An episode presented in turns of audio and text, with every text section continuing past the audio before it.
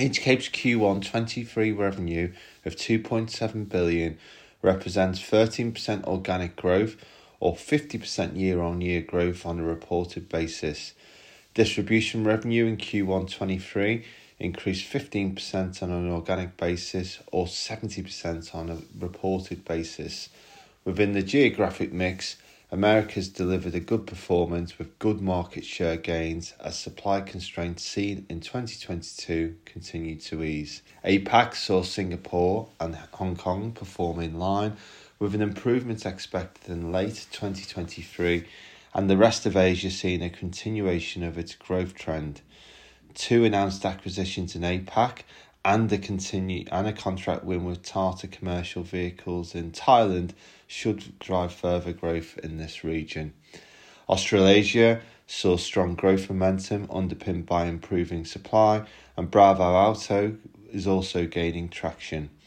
Europe and Africa also saw robust growth, with Bravo Auto said to be pre- progressing well, albeit still early days.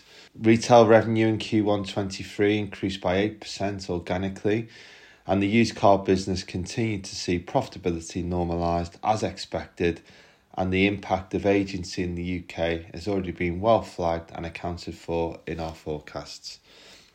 The outlook statement suggests Inchcape has made a strong start to the year, with adjusted P B T for F Y twenty-three expected to be in line with consensus estim- estimates, which is four hundred eighty-seven million pounds.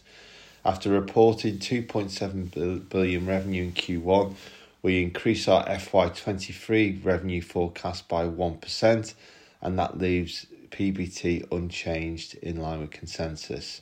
However, for F Y twenty-four, we account for some improvements in APAC, increasing group revenue by one point six percent to eleven point two billion pounds, and that increases underlying P B T by one point five percent to five hundred twenty-five million pounds. We've summarised our changes on page two of our notes, but it's encouraging to see general improvements in supply across most markets, as well as the positive contribution from new businesses such as Durco, Simpson Motors and D T E C.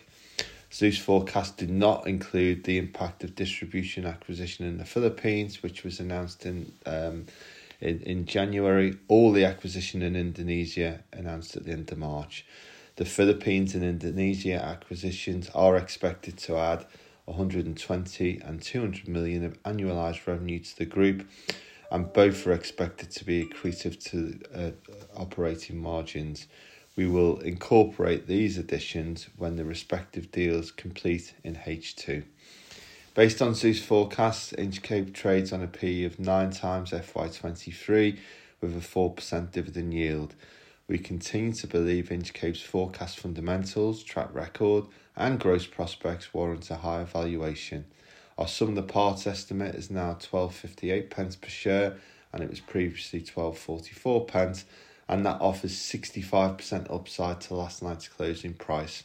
We maintain our view that Inchcape should be a core holding for portfolios. The next scheduled news event is H one results on the twenty-seventh of July. And if you need any more on this, please don't hesitate to get in touch with myself or Carl Smith.